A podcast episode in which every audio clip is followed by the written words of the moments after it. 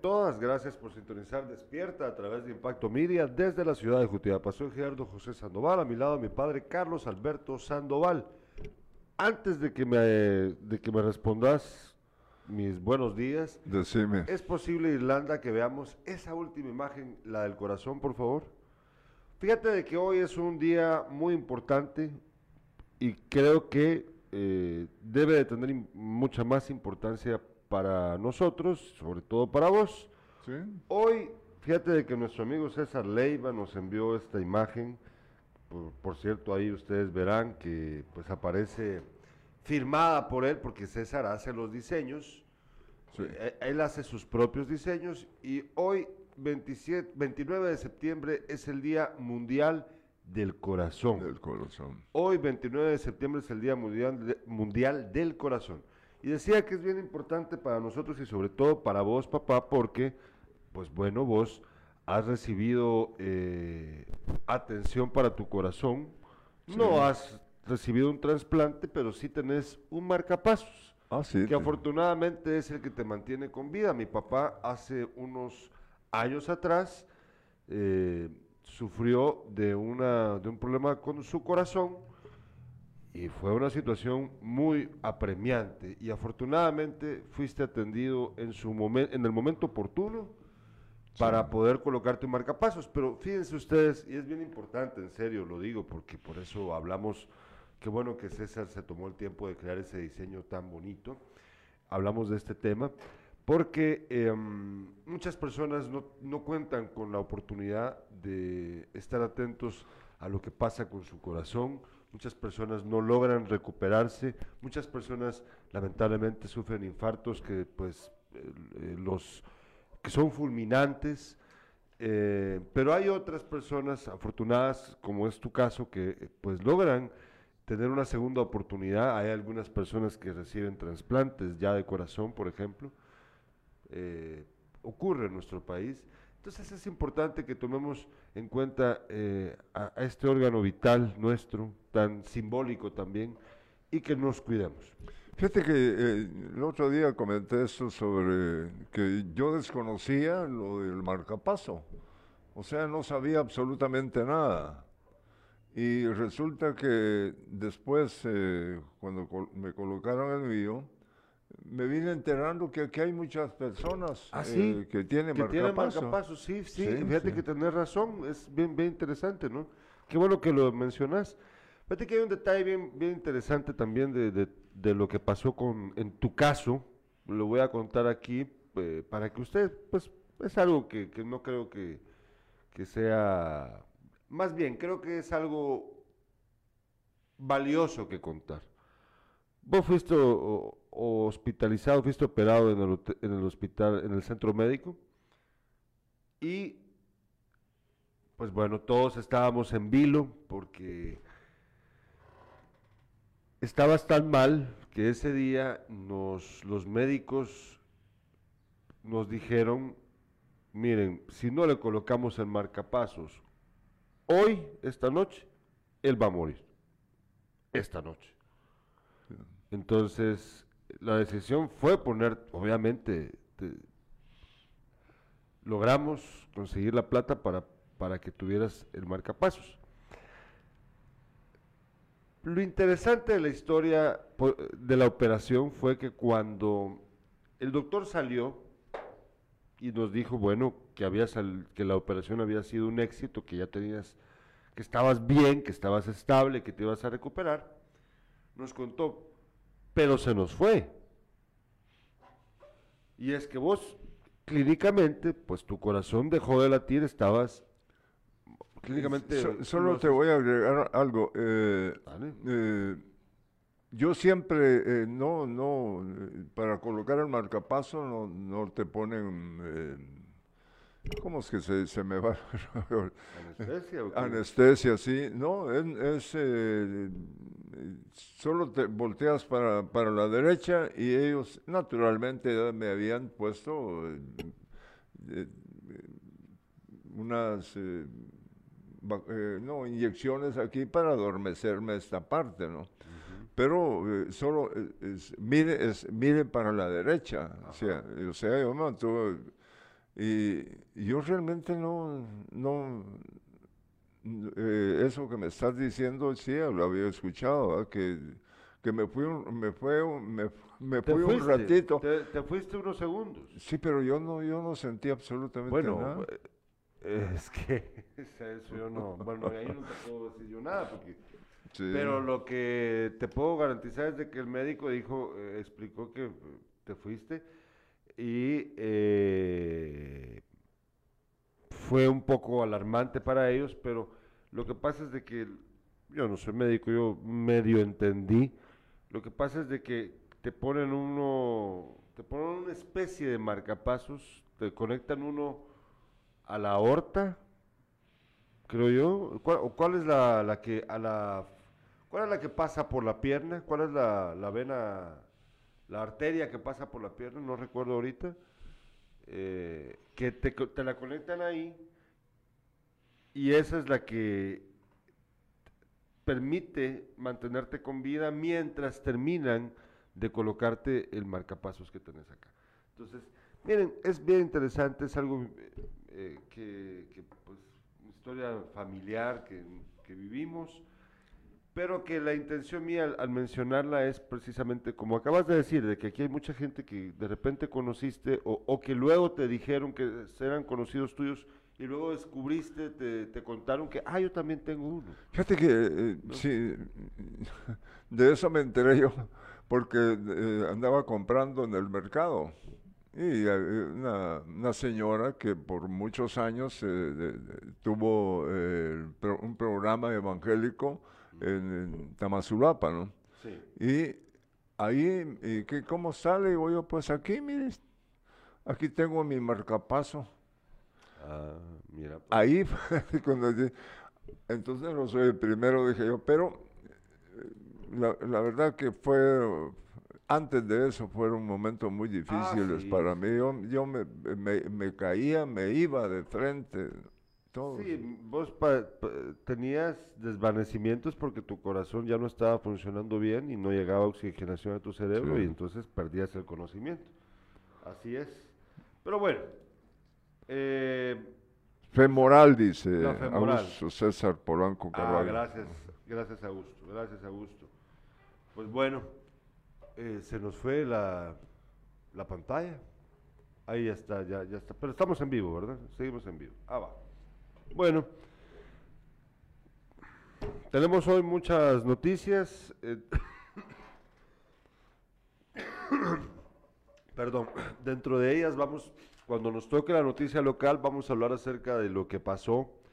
Pues no, no, no podemos ocultar nuestra satisfacción porque sabemos que en parte tuvimos que ver nosotros con lo que ocurrió ayer en la calle del Colegio San Miguel, que la municipalidad reaccionó y eh, está reparando la acera. Pero vamos a contarles más adelante acerca de eso. Tenemos un video para recordar lo que platicamos con el ingeniero Héctor Hugo hace una semana atrás y tenemos imágenes de lo que está ocurriendo en la acera, ya lo van a ver ustedes. Y tenemos muchas más cosas el día de hoy, está cargado el, noticiero, el, el, programa. Pero bueno, primero vámonos con la primera pausa comercial. Después de la pausa vamos a revisar todos los medios de comunicación porque ahí tenemos también lo de Valdizón. Ya ah, vamos a platicar acerca de eso. Pero primero vamos a irnos a nuestra breve pausa comercial. Recuerden, eh, nosotros estamos en vivo, platicamos de todo acá. Ah, por cierto, y también tenemos, ahorita después, cuando hablemos de la noticia local, un poco más acerca de lo que... Miren, yo tengo una crítica que hacer a los medios de comunicación acá. Yo sé que nosotros no somos perfectos, para nada, que cometemos errores constantemente, para nada. Sin embargo, eh, sí creo que hay cosas que, errores que sí no cometemos, que algunos periodistas aquí cometen y me parece que sí son como, es que es, ya demasiado, ya van a entender a qué me refiero. Esto tiene que ver con, con lo que le sucedió a la maestra Blanca Valenzuela, que afortunadamente parece sigue eh, estable. Y es que no, eh, me, no, no me parece a mí correcto lo que ha pasado, el tratamiento que le han dado la noticia a algunos periodistas. Fíjate que eh, es, eh, te, interrumpo, estable sí, pero inconsciente. Bueno. Yo, no, oíme, Sí, pues voy pues, a está bien, terminar. claro. Ella, ella fue trasladada a la capital. Y yo me entero anoche que yo la conocía a ella, pero no, naturalmente que no su, eh, no, no recordaba su nombre, ¿no? Pero la conocí a ella, e- es, eh, este año pues. Bueno, vamos a la breve pausa comercial, le regreso toda esta información.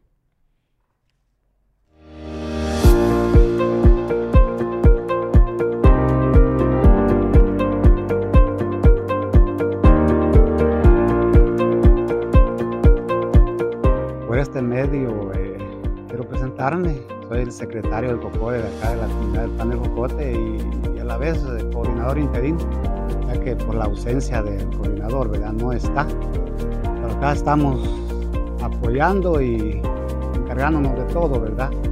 Y queremos agradecer, ¿verdad? Al señor alcalde por esta gran obra que se está llevando a cabo, ya que teníamos aproximadamente unos 15 años de solo estar, eh, solo nos venían a ser conformado, ¿verdad? Conformado y conformado y ustedes saben de que el agua pues eh, molesta y en cambio hoy pues es un balastreado eh, muy bonito, un buen balastre y por esta razón comité y vecinos estamos altamente agradecidos con el señor alcalde, deseándole allí que pues todos sus deseos se le cumplan, ¿verdad? Y, y hay que y seguirle echando ganas.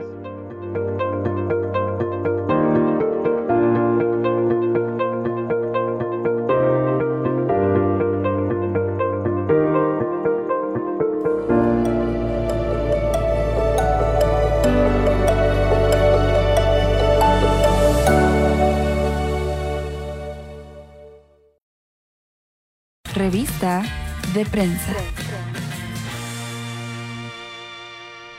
Vamos a revisar los principales medios, vamos a revisar los principales medios de comunicación a nivel nacional acá en Impacto Noticioso.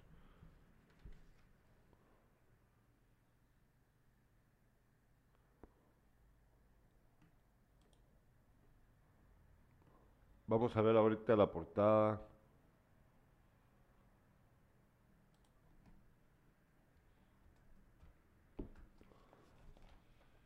Vamos a ver ahorita la portada de Prensa Libre. Prensa Libre titula el día de hoy.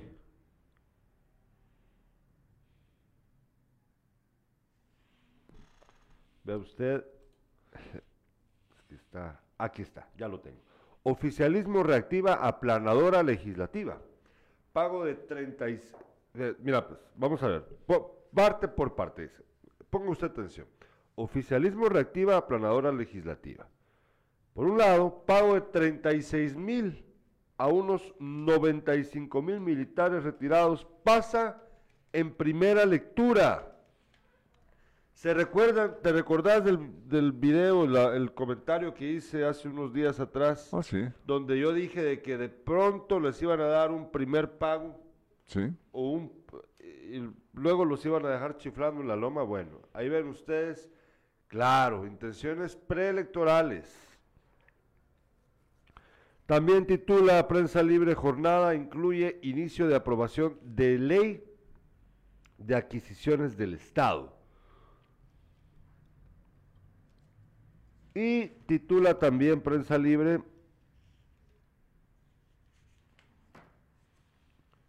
Huracán Ian causa estragos en Florida, en Estados Unidos. Ya vamos a contarles cómo está la cosa allá. Recordemos, hay muchos guatemaltecos en la Florida.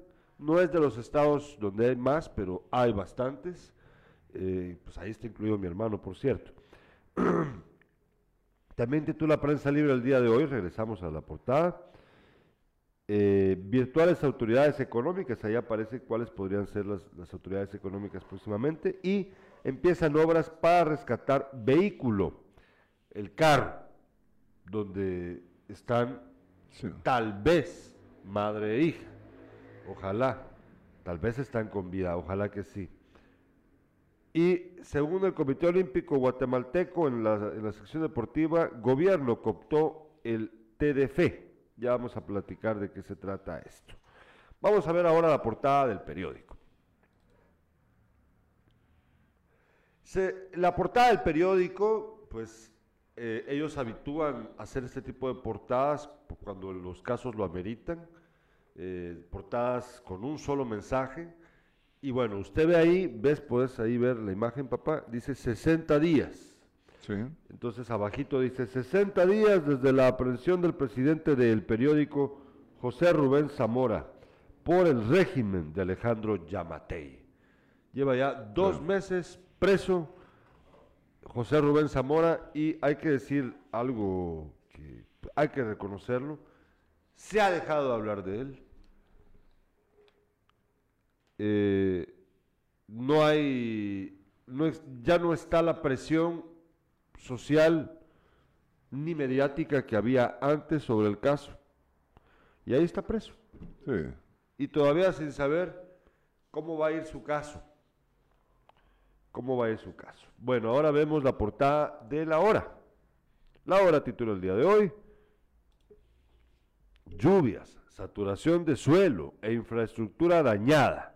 Los elementos de un octubre complejo. En el pasado ha sido un mes de catástrofes. Sí, la verdad es que el mes de octubre y también noviembre han sido meses lamentablemente de catástrofes para nuestro país, sobre todo eh, catástrofes producto de las intensas lluvias. En este mes, mira, eh, en este mes que viene se va a poner, no sé, así como vamos con septiembre, que ha sido bien difícil, ya, ya vamos a, ya te voy a mostrar lo que está pasando ahorita en, en Jalapa. Nos acaba de enviar el doctor Tato que van a cerrar la carretera. En carretera del Salvador está pasando algo parecido. En Misco. Mira que acá en todos lados están ocurriendo eh, deslaves, derrumbes, se crean agujeros enormes. Ya vamos a hablar de eso en breve. También titula la hora, exmilitares amenazan con bloqueos al país si no son atendidos. ¿Qué te parece eso?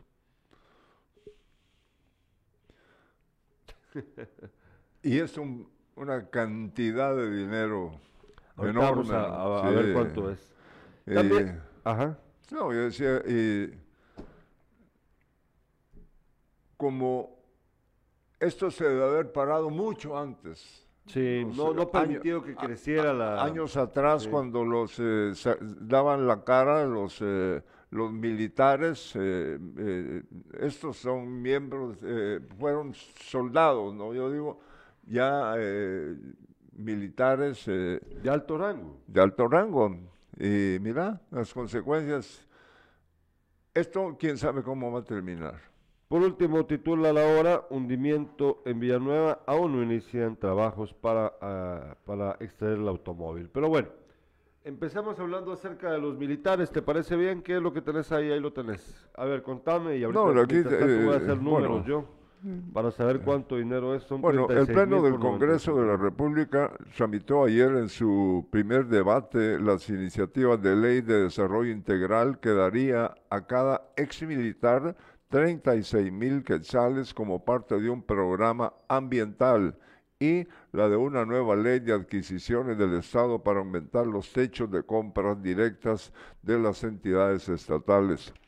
Durante la sesión en el palco, eh, palco público permanecía un grupo de veteranos del ejército a favor de la propuesta que les daría esa cantidad, mientras que afuera otro grupo insistía en la propuesta de los 120 mil quetzales, que es la iniciativa de ley 5664 y que les permitirá recibir ese pago por servicios prestados durante el conflicto armado interno. Según el legislativo, el programa consistirá en la erogación de 36 mil para cada beneficiario y se ejecutará en un periodo de tres años con asignación mensual de eh, mil quetzales por la participación en el programa de desarrollo integral. Eso, el programa, eso ya viene del de años atrás, De que, ¿no? que ahí, ahí está bien diferente. Ese- esa iniciativa ya es muy diferente, ya tiene Eso. mucho más sentido. Para terminar con este problema, porque aunque yo estoy, insisto, con que no deberían darles nada, bueno, si no se Fíjate, puede, eso no está tan mal. Dice, otro, vet- eh, otro grupo de veteranos se han manifestado en varias oportunidades y han insistido en que quieren los 120 mil quetzales. Ay, ¿cómo no los van a querer? Fíjate que, mira, pues, es entonces el plan ahorita, esta propuesta es darles mil quetzales al mes, pero entiendo yo que tienen que, ellos tienen que hacer algo. Claro, O sea, sí. eh, eh, eh, eh, es un sentido que forestal, ¿no?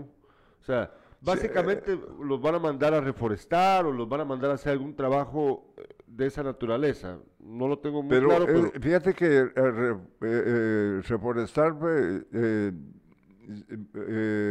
fue, mucho antes de, de, de lo que piden estos señores que hoy, porque estuvieron en el ejército cuando los momentos difíciles que pasó el país, ¿no? Pero esto de la reforestación no es nuevo. no, está bien, pero, pero mira, no, es que... No, yo lo que te quiero decir Ajá. es que eh, ya se ha dado reforestación por parte... eh, Pues en sí, la- que, sí, lo vuelva- que lo vuelvan a hacer. No está mal la idea. pero no, no es que no... ¿Qué es lo que quieres decir? Oíme, Explícame. lo de la reforestación no tiene nada en lo absoluto que ver con los estos eh, militares que están eh, Sí, pidiendo yo sé que no 120. tiene nada que ver, papá, pero 120 es que ese no es el punto. El punto es de que la propuesta es, ¿saben qué? Les vamos a dar mil quetzales mensuales, pero tienen ustedes que hacer algo. Vaya. Yo, yo sé que ellos no tienen nada que ver con la reforestación, yo sé que son exmilitares. No, y, y- Eso oye, aparte oíme, está pues, clara, no- pero- no, no tiene, pero- ¿Vos crees que ellos van a aceptar mil quetzales No, mensuales? no, es que no, te decir. entiendo realmente. Es que lo que pasa es de que no, no, no, no, no nos hemos explicado bien. Mira, pues, esa es una iniciativa, Sí. una propuesta, Sí, una propuesta. sí. Claro que no, claro que no les va a gustar, claro que no les va a gustar, pero, y a mí- o sea, lo que quiero decir es que como evidentemente no está bien pagarles esa cantidad estúpida de dinero que piden, la alternativa de darles algo para que se calmen y no anden en esto, me parece a mí razonable. Y si, te- y si fuera el caso, porque ahí no lo aclaran bien, que se tratase de reforestar, pues me parece aún mejor. Si les gusta a ellos, bueno, y si no les gusta, pues ni modo, que sigan protestando. Pero me parece que esa es una salida al problema, porque de, de, de no, de, nada a algo, yo, pre- yo preferiría algo, ¿no? Entonces, fíjate de que si multiplicas los 36 mil quetzales que recibirían a lo largo de tres años los 95 mil soldados, son 3.420 millones de quetzales los que gastaría el Estado. Mientras que si les pagaran los 120 mil que ellos pretenden, serían 11 mil millones de quetzales. Hay, sería el triple o el cuádruple, ¿no? Lo que, lo que estuvieran, eh, lo que estuviera gastando el Estado. Entonces, si lo van a aceptar o no, yo no lo sé. Pero la idea no está mal. ¿Me entendés? Ese es, el- ese es mi punto. Bueno, este, ¿usted qué piensa? ¿Será que está bien o mal? De, de algo a nada, papá, para ellos. ¿O qué pensás vos? Pues? ¿Cuál es tu eh, punto? eh, no, eh, eso, eh, mira, pero es que yo, yo te quiero, eh, no sé si estoy pero no tiene nada que ver los, eh, esos mil quetzales con, eh, con los eh, eh, ex paramilitares. No ex soldados. Ex Sí, pero no. que estuvieron en el... en el- Ex soldados. Sí, sí, pero por eso digo, es, eh, no tiene nada que ver una cosa con la otra, porque ellos, estos, ellos están pidiendo los eh, 120 mil quetzales. Sí, sí. Sí. Sí, yo sé. Yo sé que ellos están pidiendo 120 Y, mil y quetzales. ca- y cada vez, aquí estuvieron eh, en el Sí, campo yo- de la feria, y cada vez eh, eh, llegan más. Sí, es que yo sé que no tiene que ver una cosa con la otra. Sí, el gobierno lo que les está diciendo es, lo que les ofrecemos es esto. Eso es lo que está pasando. No les van a dar los 120 mil. Les están dando una- otra alternativa. ¿Ya? Bueno, así lo entiendo yo, tal vez. Bueno, Eh, bueno, continuemos. Ahora hablemos acerca de lo que pasa con Manuel Valdizón. fíjate que tiene apellido de futbolista. A ver, ¿por qué? No, Va- Valdizón eh, tiene apellido de Ajá, futbolista. pero ¿por sí. qué? ¿Por qué? El apellido, hijo, es ap- eh, eh, como que fuera uno colombiano. de do- Ah, es que no, me- no, a- agarrar el chiste a la cosa. Bueno, dice, Valdizón pide vuelo privado, eso lo dice, dice su hijo. ¿ah? El ex candidato presidencial por el desaparecido partido líder, Manuel Valdizón, se encuentra en Arizona, Estados Unidos, desde donde será deportado a Guatemala. Valdizón tendría que haber arribado ayer a Guatemala en un vuelo eh, de deportados procedente de Estados Unidos. Sin embargo, su deportación fue aplazada por una solicitud del político para retornar en un vuelo individual, afirmó la familia. Al político le esperan dos órdenes de aprehensión giradas por su presunta vinculación en casos de corrupción. Ahora se cree que podría llegar jueves o viernes. Jorge Valdizón, hijo del expresidenciable y quien lo esperaba fuera de la Fuerza Aérea Guatemalteca por donde llegan los deportados, confirmó que la llegada se aplazó debido a una solicitud de su padre. El motivo por el que no vino hoy es que Manuel Valdizón había hecho una solicitud personal para venir en un vuelo individual o bien privado por su seguridad. Esta solicitud fue resuelta y ahora se encuentra en eh, Arizona, donde tiene que tomar el vuelo para venir, agregó. Imagínate cuando eh, dice eh, que teme por algo, si él viene, él viene en una, eh, iba a venir en un avión con, Con todo lo- Una- igual eh, que todos una- los deportados. una platicadera hubiera tenido ahí y de repente... ¿Quién le va a hacer algo a el Sí, exactamente. Y de ahí lo trasladan a donde lo reciben, eh, eh, todo- eh, reciben a todos los que vienen deportados. ¿Y, y quién le va a hacer? Mira, pues yo, yo lo que creo, aquí tengo más acerca de esto, pero ahorita, ahorita se lo voy a leer. Yo lo que creo es que él ha de haber dicho, no, yo no, yo no puedo irme en un avión de deportados, Sí. pero es lo que le tocaba, ¿verdad? Entonces, por su preeminencia, por su condición de figura pública, ha de haber pensado, me van a hacer caso si yo pido, si yo solicito que me dejen venir en un avión diferente. Yo creo que eso fue lo que pasó. Que ha de haber dicho, voy a- entonces pidió. Y los gringos han de haber dicho, bueno, tal vez tiene razón, no lo arriesguemos, mandémoslo en otro avión. De hecho, aquí, fíjate, escucha, hay dos cosas que me llaman la atención. La primera, bueno, dice, estamos confirmando, esto es lo que dice el propio hijo de Valdezón. Escuche usted, estamos confirmando que hasta mañana tendremos una hora exacta de su arribo. Posiblemente sea mañana o el viernes. Va a ser un vuelo privado, lo que no quiere decir que pueda ser un vuelo comercial. Él viene, y aquí escucha esto, él viene custodiado por los marshals para entregarlo a las autoridades guatemaltecas. Ah, bueno. Para que usted tenga claro, mire, pues por favor, él viene con custodia por, con los marshals, esta unidad de especie de policía estadounidense. O sea, entienda usted, están entregando a un expresidiario, ¿sí? Vaya, para que lo entienda con claridad. No viene él como salvador de nadie, no viene él a entregarse porque él quiere, lo están entregando los marshals, ¿de acuerdo? Bueno, y lo que me llama la atención aquí también es la forma en la que habla este hijo de Valdizón, Ajá. de su padre. Es como que yo diga, ah, sí, Carlos Alberto Sandoval va a venir en... El motivo por el que no vino hoy es que Manuel Valdizón había hecho unas... o sea, ¿Por qué no es, es el motivo por el que no vino hoy es porque mi papá eh, había hecho una solicitud? No, él habla de, de su papá así, de, dan, poniéndole su nombre, ¿no? Así como muy Como los políticos, que vos ya viste que los políticos vienen acá a hablarnos en tercera persona. Sí. Bueno, ya ven ustedes.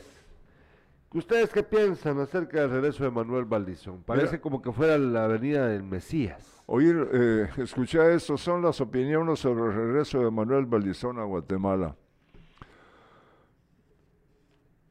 No de- digo los nombres de cada una de las personas que hicieron comentarios. No te preocupes mi vida, directo al Congreso, solo falta él en ese fétido estercolero. Ah, para la próxima tal. Ya no están los que impartían justicia. Hoy Guatemala está llena de corruptos. Si Valdizón viene sería un número más. Increíble que todavía pregunten si puede ser presidente o diputado. Es que no hay personas dignas para esos cargos. Entre tantos millones de habitantes, solo los corruptos pueden participar. Con la podredumbre que hay en el gobierno, no sería nada raro que lo reciban con honores. Ya no tardará en hacer giras haciéndose la víctima y el héroe. Aló, Portillo.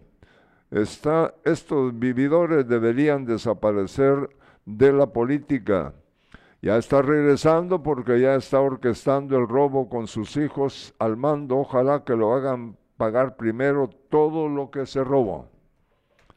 Viene derechito al partido oficial. Vamos, son puros cuates con doña Consuelo Porras hoy cuello. Pues eso no estoy, esas son aseveraciones un poco jaladas también, ¿verdad? De que si se va al partido oficial o de que es No, amigo es de que Consuelo son Porras. opiniones. Yo lo eh, sé, sí. pero yo te estoy opinando acerca de esas opiniones. Sí. Me parece, o sea, Consuelo Porras, cuando él era, cuando él estaba en Guatemala, Consuelo Porras no era importante, ella no tenía ninguna preeminencia sobre nada. O sea, y la relación que tenga con el presidente Yamatei, pues yo no sé si tendrá alguna relación o no, la verdad. No sé siquiera si se llevan bien, la verdad no lo sé. También me parece que está algo difícil de, de saber, ¿verdad?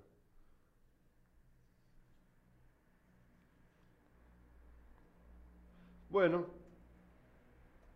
este, tenemos más, fíjate que preocupa, preocupa que el gobierno sea tan em, que no tenga una, uni- una unión para poder resolver la crisis que se vive con madre e hija, la madre e hija de eh, que están pues probablemente eh, no sé, no sé bajo qué estado estarán, pero que se hundieron, que, están eh, en el fondo de- del socavamiento de Villanueva. Ya llevan seis días, creo yo, si no estoy equivocado, seis días eh, allí.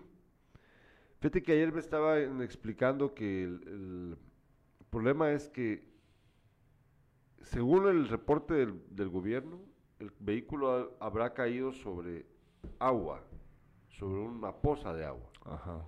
Pero conforme pasaron las horas, la tierra del, del- que forma parte de- del socavamiento se fue hundiendo, se fue yendo hacia el fondo. Y es posible entonces que ellas hayan quedado soterradas.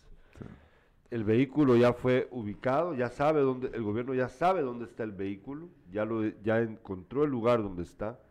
Obviamente no saben si dentro del vehículo se encuentran ellas, no lo saben porque eh, el padre, el padre de familia, el esposo, él por, de algún, por alguna razón quedó fuera del vehículo. ¿Ya?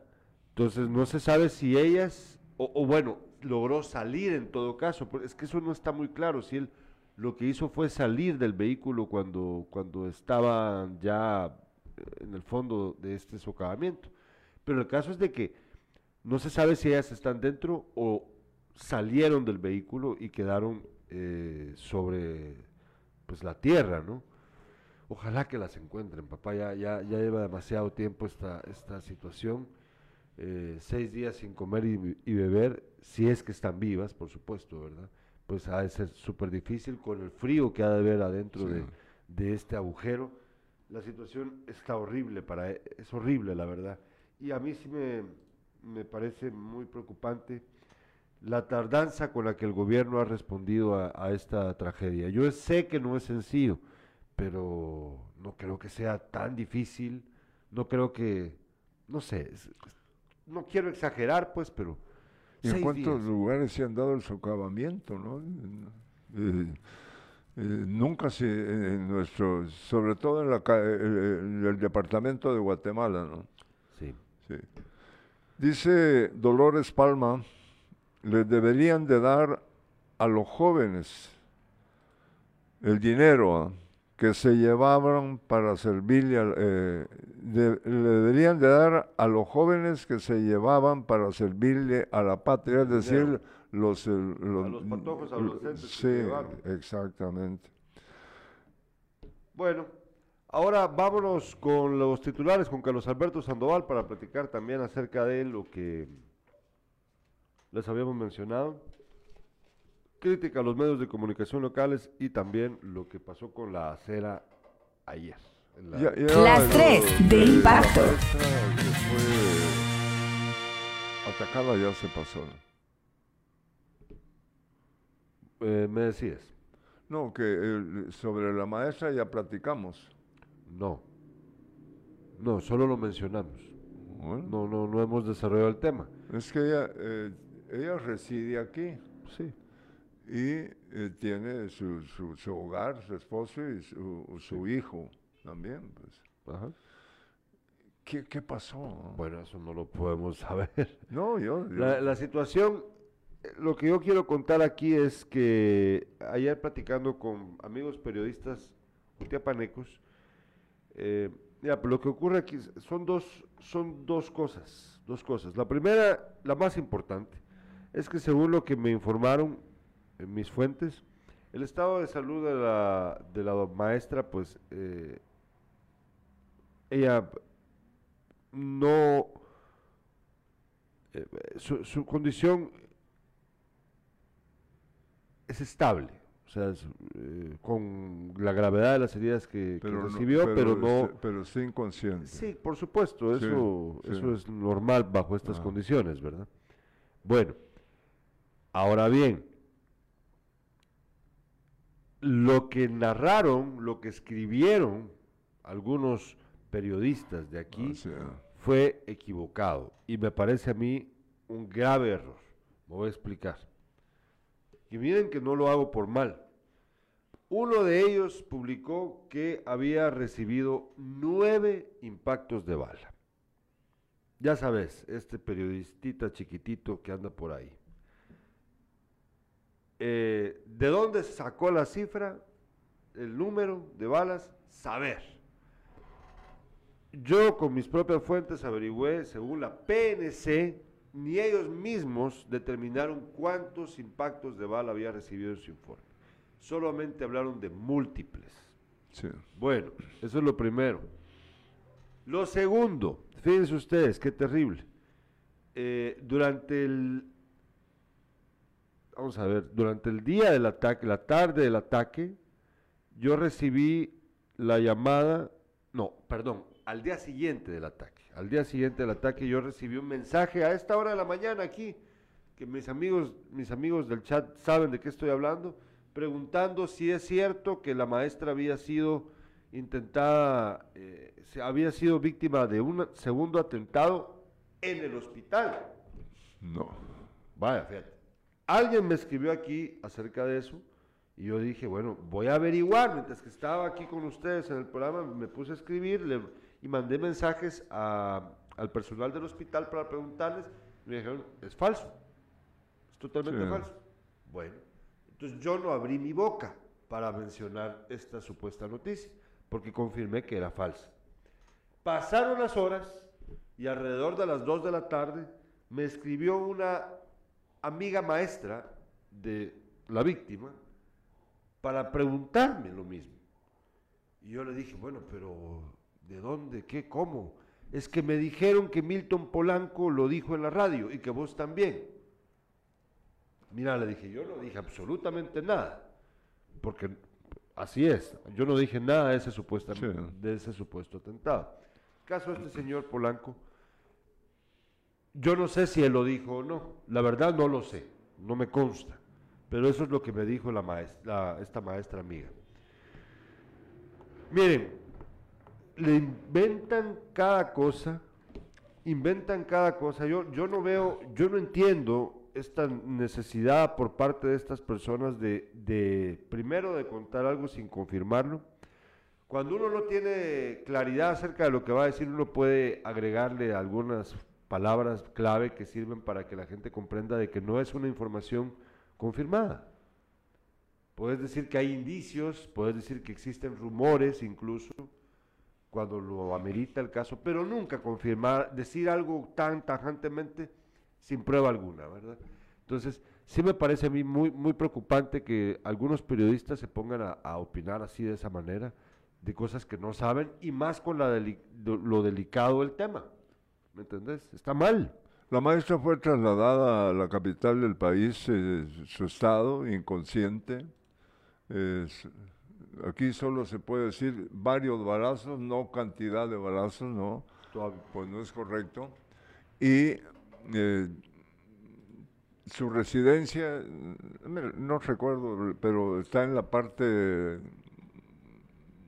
norte de la ciudad, ¿no? Eso pero no- eh, sí, entonces, eh, pues eh, preocupa también el, el, eh, el estado de ella, Preocupa, ¿no? claro, claro, y ojalá que salga bien, pero lo Sí, que yo sí. quiero enfatizar acá es que esta, que, que- que hay que, por favor, estas cosas hay que tratarlas con todo la- el profesionalismo posible y no andar inventándose cosas, ¿verdad? Nada más, o sea, andar diciendo cosas sin saber está re mal, la verdad, eso no, y más con cosas tan delicadas como esta. Pero bueno, Hablando de, de crímenes en, en, en Moyuta, A ver, eh, en el caserío Lo Verajito, eh, mataron a, a- a dos hombres.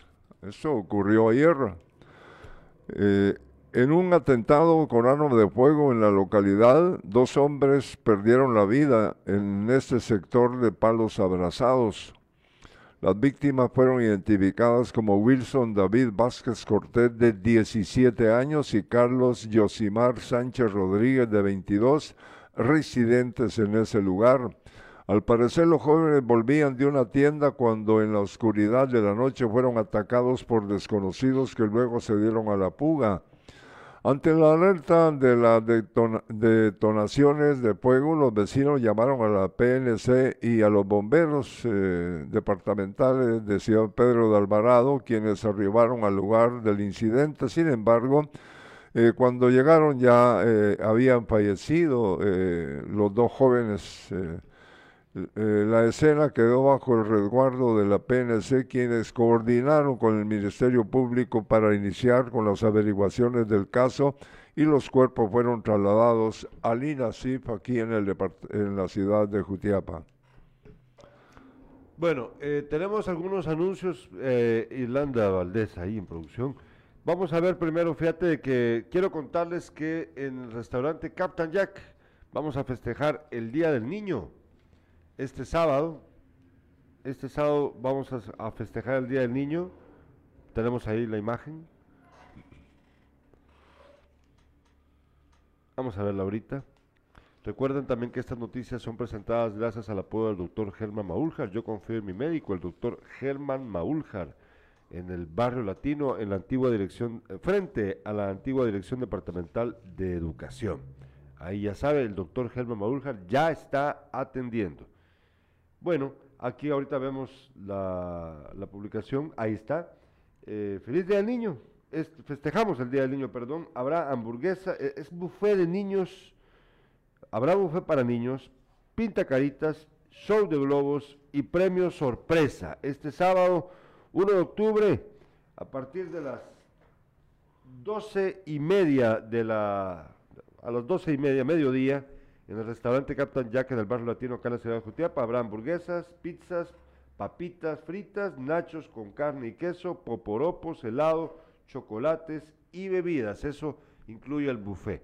Así que aproveche usted, lleve a su niño, se la van a pasar bien, lleve a su niña, se la van a pasar muy bien.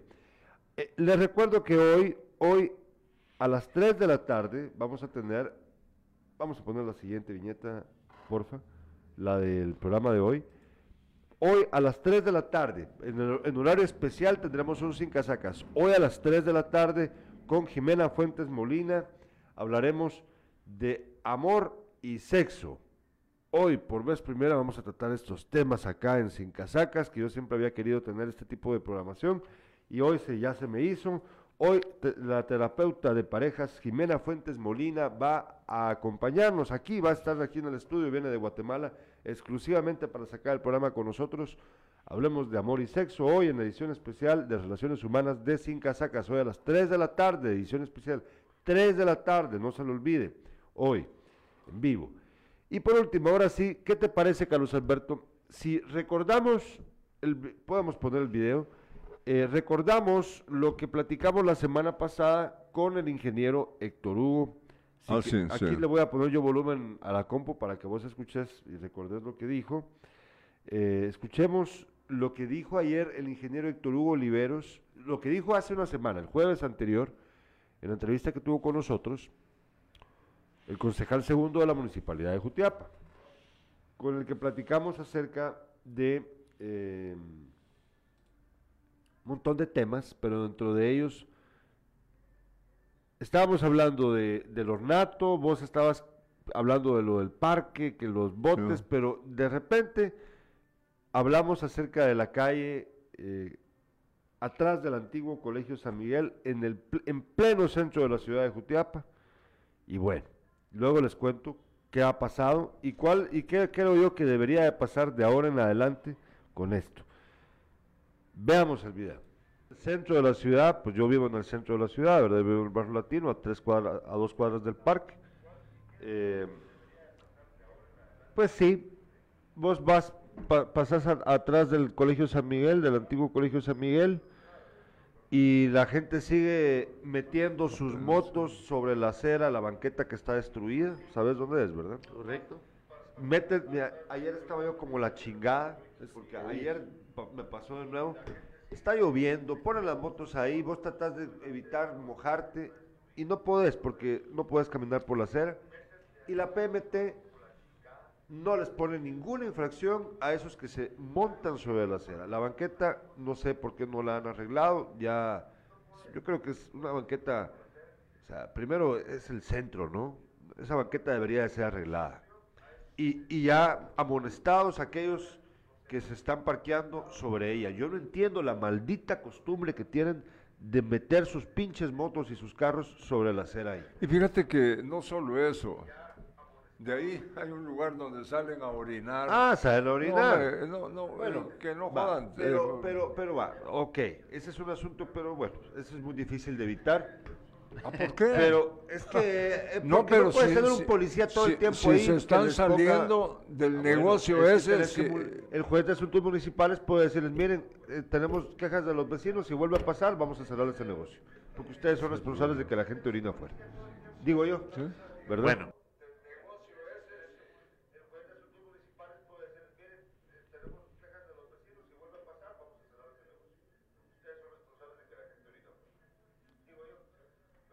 Vemos ahora las imágenes. Ahí están las imágenes. Mira, papá, aquí las puedes ver. las fotos que tomé yo ayer, ahí están las fotos. Bueno, ayer en la mañana cuando salimos, ¿te recuerdas? Veníamos para acá, pues centro de la ciudad, pues yo vivo en el Eh, centro. Estaba ya arreglando, eh, ya habían levantado la acera, ¿verdad? Sí. Fue una grata sorpresa para nosotros que residimos en ese sector y para eh, la ciudad en general. Eh, prácticamente abandonada eh, el- la acera de lo que fue el colegio San Miguel, no solo en la eh, al frente, sino también eh, lo, lo peor, eh, sí, porque cerca de como, ¿cuántos metros podrán? Eh, tal vez unos 150 metros o más. ¿Qué cosa? Eh, donde está la, eh, están colocando el piso. Que, que tenga 150 metros de largo. Sí. No, ¿No? no, no, esa, esa avenida es corta. Recuérdate que nuestras calles aquí tienen en teoría 100, 100 metros. Sí. Y esa avenida es corta, pero mira, eh, pone- ponemos... Sí, yo te estoy poniendo sí, atención, pero te estoy diciendo, eh, ¿cuántos metros creemos que son? ¿Son 100 metros? Estás equivocado, hijo. Es más. Es más, No claro. Vaya, creo. pues, quedémonos Bueno, ahí. no sé, la verdad, no Ah, creo, bueno, pero bueno, bueno. pues, pero, pero- eso no es tan importante. Lo- que yo quiero saber es qué pensás vos acerca, o sea, ya están reparando esa, Sí. esa acera. ¿Por qué no siguen con las demás? ¿Qué pensás vos? No, y, y sobre todo, fíjate que falta la- eh, también eh, eh, eh, este tramo del, del frente de lo que otrora fue el colegio. Eh, también. ah, eh, del lado, sí, del eh, lado sobre la sobre sobre la- sobre la ronda. Pues, La ronda. No, de- no, yo te estoy diciendo el frente de la de lo que fue la es- de- el colegio. Eso, pues, esa es la eh, ronda. fue- fuera, fu- fuera muy bueno, ¿no? Que también lo trabajaran. Y eh, van a poner un piso bonito, ya, ya estoy viendo, yo estaba, más, eh, el, otro estaba, ya no había, ¿no? Ya no había. Entonces- pedazos. Entonces, eh, yo sugiero que la municipalidad le envíe una nota al propietario de este, de este lugar que está enfrente, donde, de donde salen quienes eh, eh, beben licor y salen a orinarse a la calle, si en ese lugar hay inodoros, pues. Sí, Sí, eh, hay inodoros, entonces... eh, pero fíjate que... ah, Dale, dale, continúa, no, continúa. y, y de- no es, eh, no es eh, como un- una, una nota amable, sino al contrario, un poquito fuerte para evitar precisamente el que el propietario eh, continúe eh, permitiendo que salgan quienes toman licor eh, y se, se salen a orinar enfrente de, de esta parte de lo que fue el colegio, ¿no? Mira, fíjate que yo he visto algo bien, bien interesante con este fenómeno. Eh, obviamente, el, este negocio tiene su baño. Sí. Tiene su baño. Sí. Yo sé que el dueño o los dueños no le dicen a la gente, ay, orina afuera. No, no. Obviamente ellos no están combinando al cliente a orinar afuera. Ellos no, eso no, no es así. Y te lo digo porque, por ejemplo, fíjate, cuando vas vos a la par de la casa, al bar de Gandhi, a nuestro amigo Gandhi, una vez estábamos platicando él y yo fu- en la puerta de su negocio y tenía clientes, ¿verdad? Y de pronto yo veo como uno de los clientes sale a orinar afuera. Sí. Y, y- aquel se le quedó viendo y lo, y lo regañó, ¿va? pero, o sea, y a- ocurrió con otro que no era tan conocido de él, y ahí sí a mejor Gandhi no le dijo nada, porque pues vos no sabes en qué Sí. lío te puedes meter por decirle algo a alguien así. O sea, lo que quiero decir es de que hay una costumbre desgraciada por parte de algunos clientes de orinar afuera habiendo baño adentro. Sí. No tiene sentido, ¿verdad? Ahora bien, ¿qué hacer al respecto? Yo sí creo que debe la autoridad municipal advertirle al dueño, al propietario del negocio, mire, entendiendo esto que acabo de explicar yo, ¿verdad? Que Sí. saben que, que no son, o sea, ellos no están pidiéndole al otro que vaya a orinar afuera, pero decirle, mire, usted debe tener control sobre esto. O sea, por favor, haga algo al respecto porque si está- hay una queja de parte de los vecinos, es real, nosotros somos vecinos, estamos quejándonos ahorita al respecto. ¿Sabes también quién orina ahí? La gente que viene de, de fuera del- de la ciudad a hacer trámites a la SAT. Exacto, ya, sí, Va. razón, sí. No solo, no solo son los que van a los sí. negocios cercanos, va- son personas de afuera que vienen a orinar, que vienen trámites a la SAT y como no hay baño, no hay baño público cerca, el está el del parque, ¿verdad? Pero la gente ya sabes que le cuesta caminar. Sí, pero eh, a- a- algo se debe hacer, ¿no? Sí. Porque eh, es el centro de la ciudad. Sí, tienes Bueno. razón. Bueno, ¿qué más tenías ahí?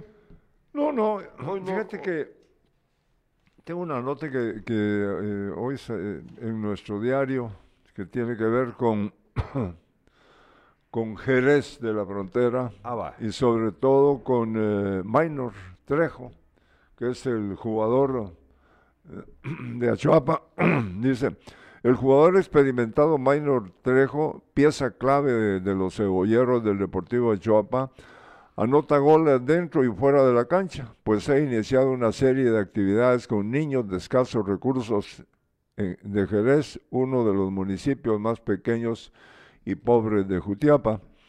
En este muchos niños, por falta de recursos, no pueden desarrollarse en sus talentos y por esta razón el jugador profesional vio una oportunidad para apoyar a los pequeños en el deporte, específicamente en el fútbol. Trejo comentó que tiene abiertas tres escuelas gratuitas de fútbol que funcionan en varias aldeas. La primera se encuentra en Esmeralda, la segunda en Escarbaderos y la tercera en El Regate. Además de los cursos, también se les apoya con zapatos a los niños, pues muchos de ellos no cuentan con zapatos para practicar el fútbol. Mira que eh, este muchacho, este señor, ya, ya tiene 35 años, un jugador veterano, pero que quienes lo han visto jugar ahí en el estadio eh, El Cóndor o antes en el Manuel Ariza, eh, la verdad que, es un jugadorazo, tiene un talento tremendo y, y, y su edad 35 años, eh, él continúa esforzándose en los partidos y ha sido clave anotando goles y haciendo pases, ¿no? Bueno, y ahora contame contra quién y dónde va a jugar la selección. La selección de Guatemala juega en... Aquí tengo... Bueno, vamos a ver. En España. Eh, sí, en España, bueno, pero la próxima cita será Qatar. O sea, eh, el rival. El rival es eh, Qatar. La selección nacional se cerrará el año enfrentando a la anfitriona de la próxima Copa del Mundo. Eso es lo más cerca que vamos a estar de Qatar. pues sí, ¿va? Dice, después de sostener los compromisos de preparación ante Colombia, 4-1 y contra Honduras 2-1, la selección de fútbol de Guatemala volvió al país con un saldo negativo y los jugadores se reintegraron ya a sus respectivos clubes. A pesar de las dos derrotas, eh, Guatemala dejó buenos destellos de mejoría en cuanto a lo que se pretende el técnico Luis Fernando Tena. La selección nacional sostendrá su último juego de preparación del año el 23 de octubre, cuando se enfrentará al combinado de Qatar, equipo sede de la próxima Copa del Mundo. La sede del encuentro será en el estadio La Rosaleda en Málaga, España, el contrato ya está firmado y solo se espera que la empresa promotora del encuentro haga el respectivo depósito para eh, comprar los boletos de la delegación, comentó Gerardo Páez, presidente de la Federación de Fútbol. ¿Mira? Pero ¿por qué en España? No, no, no me queda claro todavía por qué Por, van a jugar ahí. Mira, no lo van a hacer en, en Qatar, ¿no? No no no, no no no, no, Pues sí, perdón, mi pregunta es por qué en España, no sé. Bueno. Fíjate que aquí eh, tengo mensajes de los espectadores con los temas anteriores. Sí, sí. Nos dice Byron Pérez, escuchar lo que dice Byron Pérez. Dice, aquí en Estados Unidos son 300, no, perdón, son 500 dólares de multa por orinar en la calle y te llevan a la corte. Así luego lo aclara, no juzgado, sino corte, que así se llama en Estados Unidos. Sí, claro, así debe ser. Y eh, nos dice el licenciado Abdul Olivares, Buenos días, don Beto y Gerardo. En ese lugar de la nueva banqueta, la municipalidad debería poner cámaras de vigilancia y alumbrado público. Eh, sí, mire, sí hay, que yo recuerde, sí hay alumbrado público allí, el que está, pero es el que está en las esquinas. No hay un, no, no recuerdo si hay uno en medio. Pero lo de, la, lo de las cámaras, sí, pues, mire. Fíjate que eh, eh, es una buena su, sugerencia, sí. ¿no? Eh, yo, yo paso ahí a las seis o de la tarde o siete de la noche sí. y, y, es oscuro. Sí, un tanto. Y el señor que tiene su negocio ni siquiera luces. eh, Sí tiene luces. Sí, va. Pero eh, fuera bueno, sí, eh, que se colocaran, pero que logren eh, aclarar todo, ahí, eh, poner bombillas. eh, Nos dice Byron Pérez, si no pagas la multa de 500 dólares, te mandan a limpiar las calles o los buses escolares. Si es que, fíjense Byron, que así debería de ser, lo que, es lo que siempre hemos hablado aquí, muchos eh, que, con nacionales que viven en Estados Unidos, eh, que ya aprendieron esta cultura eh, de disciplina, orden, limpieza y acatamiento a la ley, eh, siempre se sorprenden cuando regresan a Guatemala pues bueno, porque ya se acostumbraron, ¿verdad? Porque hay que ser honestos, probablemente cuando vivían acá vivían como todos los demás chapines, pero ya se acostumbraron a vivir mejor, a vivir bajo esas condiciones, a vivir, como dije, con disciplina, orden, respeto a la ley, eh, limpieza, etcétera. Y cuando vienen acá se sorprenden de ver la cochinada en la que vivimos, ¿verdad? De Sí. la actitud tan eh, displicente que tiene la gente que tira todo. Ayer yo vi cómo tiraban botes de basura a estudiantes que estaban subiéndose a un bus. Estaban tirando basura, perdón, a la calle. Estudiantes que estaban subiéndose a un bus sin ningún respeto. es que no tienen bueno, educación. eh, sí, yo, no- yo- yo no- por eso el otro día hablamos de, de los padres eh, que, que, que no le llaman la atención a Sí, su pero hijo, las sí. autoridades pueden y deben También. venir y actuar, y, o sea, ya, y qué bueno lo que dice, porque ahí debería haber un PMT que de repente pase, o un policía eh, municipal, y decir, bueno, usted está orinando en la banqueta, multa, pa, 500 quetzales. A la- cuando vaya a ir a pagar su boleto de ornato para hacer un trámite o cuando vaya a ir a hacer un trámite legal con la SAT, porque ahorita está vinculada la SAT con la municipalidad, entonces usted va a tener que pagar esta multa. Fíjate que eh, cuando, eh, cuando eh, mencionaste a quienes ll- llegan a, a- a la SAT ahí, a- con hacer trámite. sí, eh, debería de, de- de- no sé cómo que, que- que hacerlo, de decirle que ahí en, la en el kiosco hay un lugar donde pueden ir de manera tranquila a hacer sus necesidades. Porque si continúan eh, orinándose y haciendo lo que quieran eh, con la ciudad, ya es una falta de respeto realmente. No, no vamos a cambiar esto para nada. Va a quedar eh, buena la banqueta, pero... Sucia. Sucia. Les recuerdo que a las 3 de la tarde tenemos Sin Casacas a las 3 de la tarde para hablar de amor y sexo con la terapeuta de parejas Jimena Fuentes Molina. ¿Tenías algo más? No, aquí es solo eh, eh, los números del señor Tena, que es el entrenador de, de Guatemala. Cinco triunfos. 1-0 frente a Cuba. Sí, 2-1 con Haití. sí. 4-0 con El Salvador. Ah, no, estos son, eh, sí, son, eh, pero ¿por qué triunfos? Y, y le pon- y ponen de primero al equipo eh, Cuba 1, 0, ah bueno, Haití 2 a 1, El Salvador 4 a 0, Belice 2 a 0, eh, República Dominicana 2 a 0 también son los triunfos de Guatemala con la selección. Los empates, un 0-0 con, eh, con México y un empate a 1 con República Dominicana. Tres derrotas, Guayana Francesa 2 a 0, Colum- eh, Colombia 4 a 1 y Honduras 2 a 1. Son los eh, tres partidos eh, que se perdieron, ¿no? Nosotros les agradecemos su sintonía. Vuelvo a, a ver eh, Despierta mañana a las 7 de la mañana. Hoy sin casacas a las 3 de la tarde para platicar acerca de amor y sexo con la terapeuta de parejas Jimena Fuentes Molina. Gracias a Irlanda Valdés en producción. Nos vemos a las 3.